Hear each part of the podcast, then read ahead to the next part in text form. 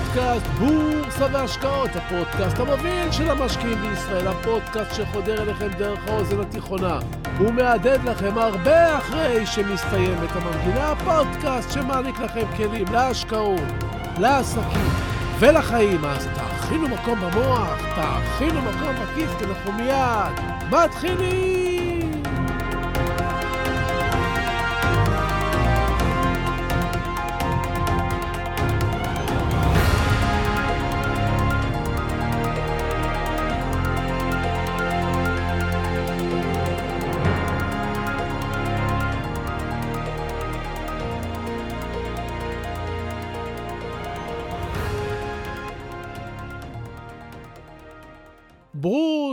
תוכי מיוחד. זהו סוג של תוכי ששמו קיה, שחי בניו זילנד.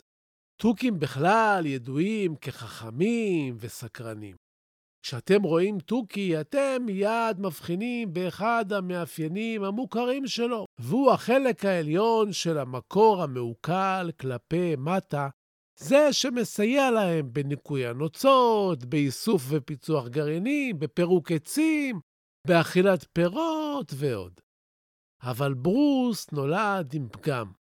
הוא חסר את מרבית החלק העליון, החד והמעוקל של מקורו, והוא לא נותן לזה לעצור אותו. במאמר חדש, חוקרים מניו זילנד ומהונגריה מראים שברוס למד להשתמש בכלים כמו אבנים קטנות שהוא מחזיק בין החלק התחתון של המקור ללשון, כדי לנקות את נוצותיו מלכלוך ומטפילים, כפי שתוכים אחרים עושים עם אה, מקור שלם. הסיפור של ברוס שונה מאלו של בעלי חיים אחרים שמשתמשים בכלים, כמו עורבים למשל.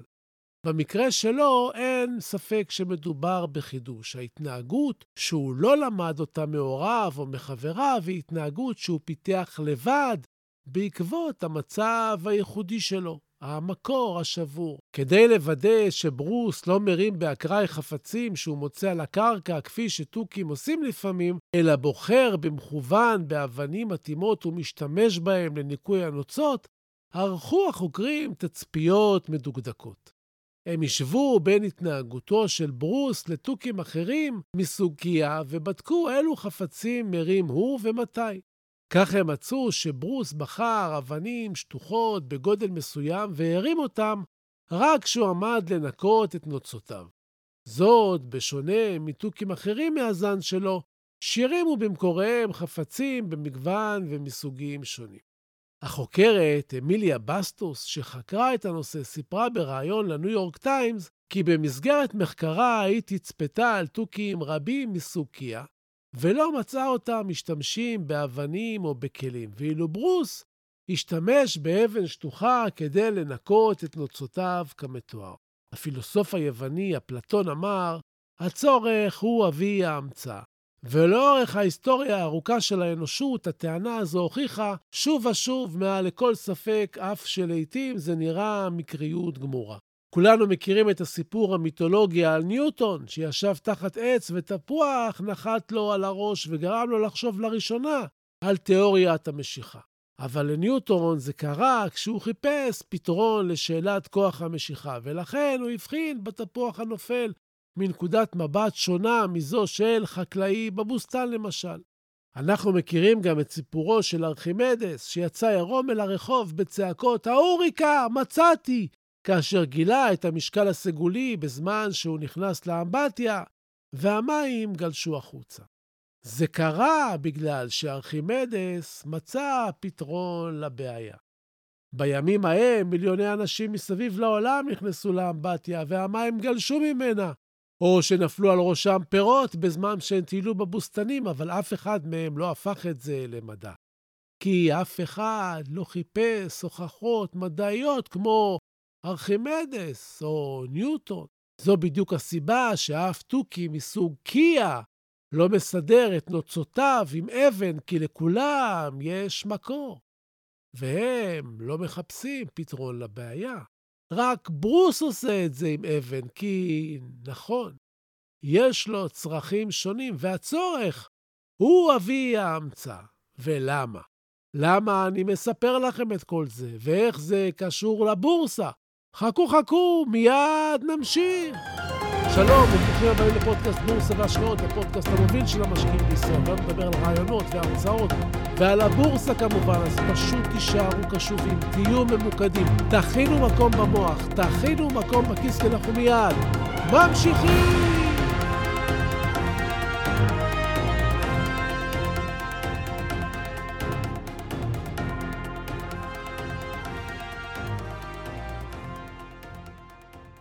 מה שלמדנו בחלקו הראשון של הפרק הוא שכאשר נוצר צורך, נפתחת הדרך להמצאה, להתחדשות, ליצירה. רוב בני האדם מקבלים את ההמצאה או היצירתיות כאשר הן מגיעות במחיאות כפיים, אבל לא ניגשים לשורשי ההמצאה. בקורס לחשוב כמו גאון, אני מלמד על תהליכי חשיבה שעוזרים לייצר המצאות, אבל זה לא נושא הפרק. למדנו עוד בדקות האחרונות שההמצאה בעקבות הצורך היא חלק מהחיים, גם של בעלי החיים וגם של בני האדם, בדיוק כמו המים הזורמים בטבע. ברגע שהם נתקלים במכשול, הם מוצאים לעצמם תוואי חדש לזרום בו. ומכאן מתבקשת השאלה, איך אפשר לעשות מזה כסף? ובכן, היכולת שלנו לשים לב להתפתחויות, לדקויות, לקולות ולהבנה כי הצורך מוליד הזדמנויות, היא למעשה זו שתסייע לנו להיות פורצי דרך בהשקעות. קחו לדוגמה את המלחמה בין רוסיה לאוקראינה. הפלישה של רוסיה לאוקראינה ובעקבותיה סגירת מקורות האנרגיה לאירופה גרמו לפחד גדול ממחסור בגז, והבנה כי חלקים נרחבים באירופה תלויים ברוסיה מבחינה אנרגטית. בפברואר 2022, בעת הפלישה, היו דיבורים שרוסיה יכולה להקפיא מיליוני אנשים באותו חורף, וזאת בשל החשש הכבד שהיא לא תספק להם גז, כמו שסיפקה בשנים עברו.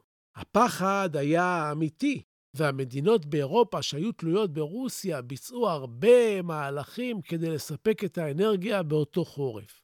בפרק הזמן הזה, אחד מביטויי החיפוש הכי חזקים בגוגל היה חיפוש עץ להסקה.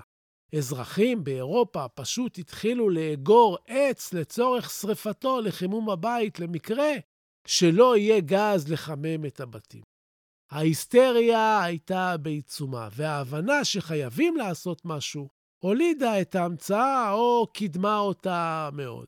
מה שקרה בעקבות פחד בתחילת 2024, שנתיים אחרי אותה פלישה של רוסיה לאוקראינה, הוא שרוב החשמל באיחוד האירופי כבר מיוצר מאנרגיות מתחדשות כמו שמש, מים ורוח. פורטוגל כבר מייצרת מעל 70% מייצור החשמל שלה מאנרגיות ירוקות. גרמניה כבר חצתה את רף ה-50% מייצור החשמל שלה באמצעות אנרגיות ירוקות, ואירופה כולה ממשיכה להתנתק מהתלות בגז הרוסי ולעבור לאנרגיות המופקות משמש, מרוח ומים. לא רק באירופה זה קורה.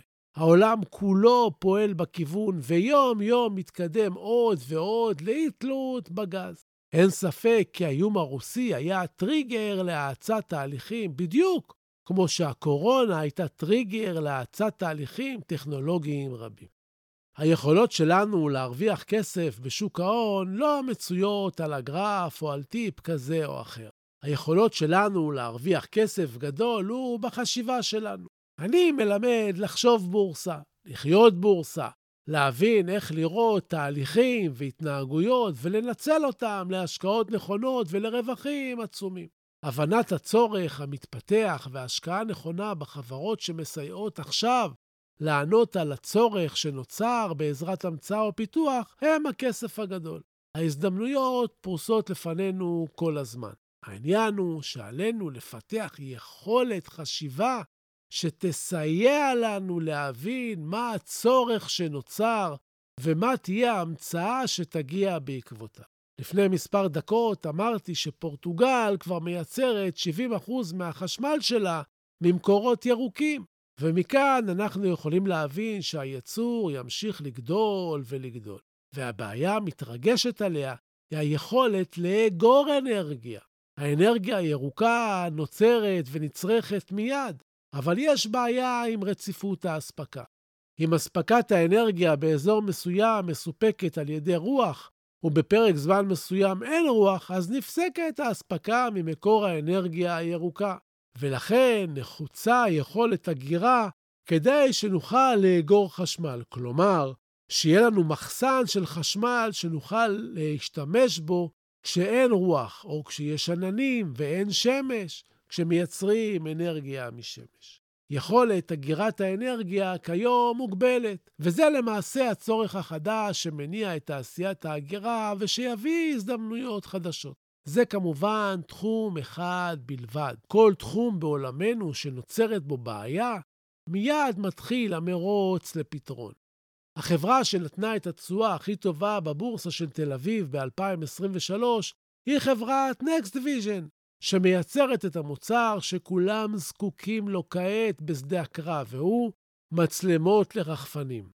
ברגע שנוצר כאמור צורך לדעת מה קורה מעבר לקווי האויב, במנהרות או בין העצים או במחפורות, עם סיכוי קטן לחיי אדם ובמחיר נמוך, ההמצאה כבר יוצאת לדרך באיזשהו מקום. אגב, זה לא חייב להיות פטנט גדול, אלא פתרון גדול. היכולת שלנו כמשקיעים לחבר בין שתי הנקודות הללו היא זו שתיצור לנו רווחים עצומים. חברים, 40 שנים אני משקיע בשוק ההון. ראיתי כבר את כל השיטות לנצח את השוק.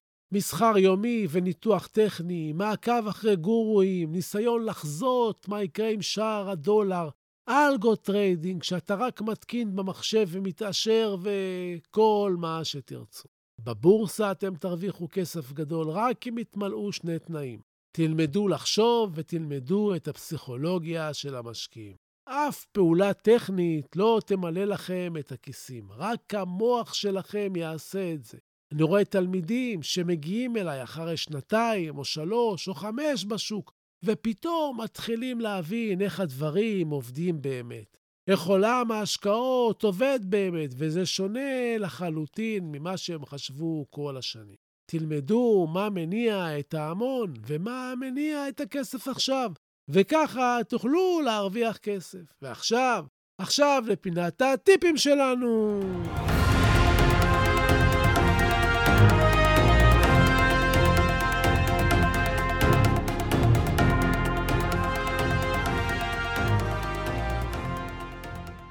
בטיפ שלי היום אני רוצה שנדבר על סקרנות.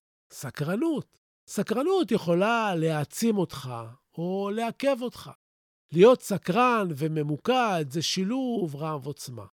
אני מגדיר את השילוב הזה כשחרור הסקרנות שלך להתמקד בנושא שמעניין אותך. לשאול שאלות על איך דברים עובדים, לחקור פתרונות לבעיה, לקרוא רעיונות ממקורות שונים, תוך חיפוש מתמיד אחר דרכים להעביר את הידע הנלמד לתוך משימת החיפוש העיקרית שלך, וכן הלאה. אתה קורא, חוקר ועובר מנושא לנושא.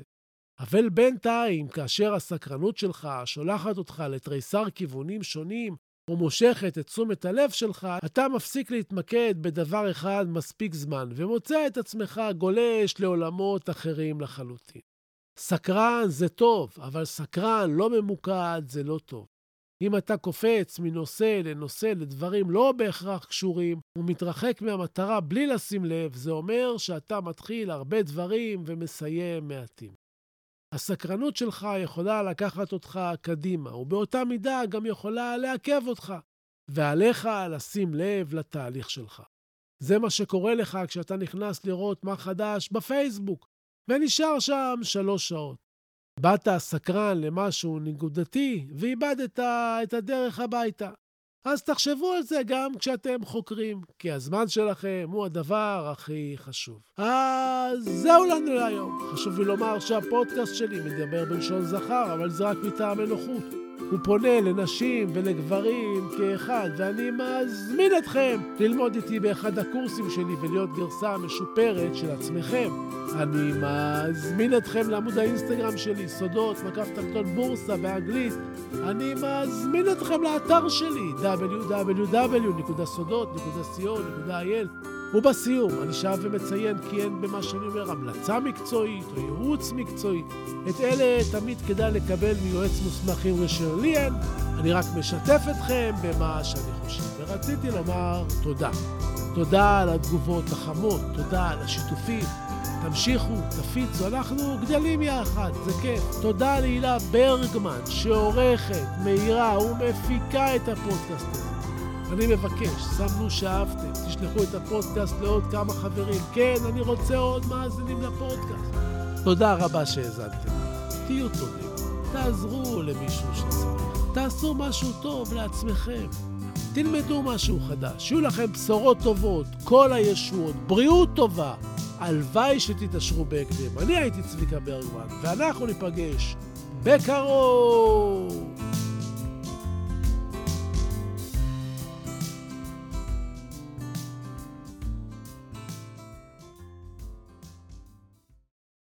אם רודיעד קיפלינג אם תוכל לשמור על שקט וקור רוח, עת מסביב לך שוררת מבוכה. אם בין מפקפקים תוסיף להיות בטוח, אבל גם לספק תדע לתת לבך.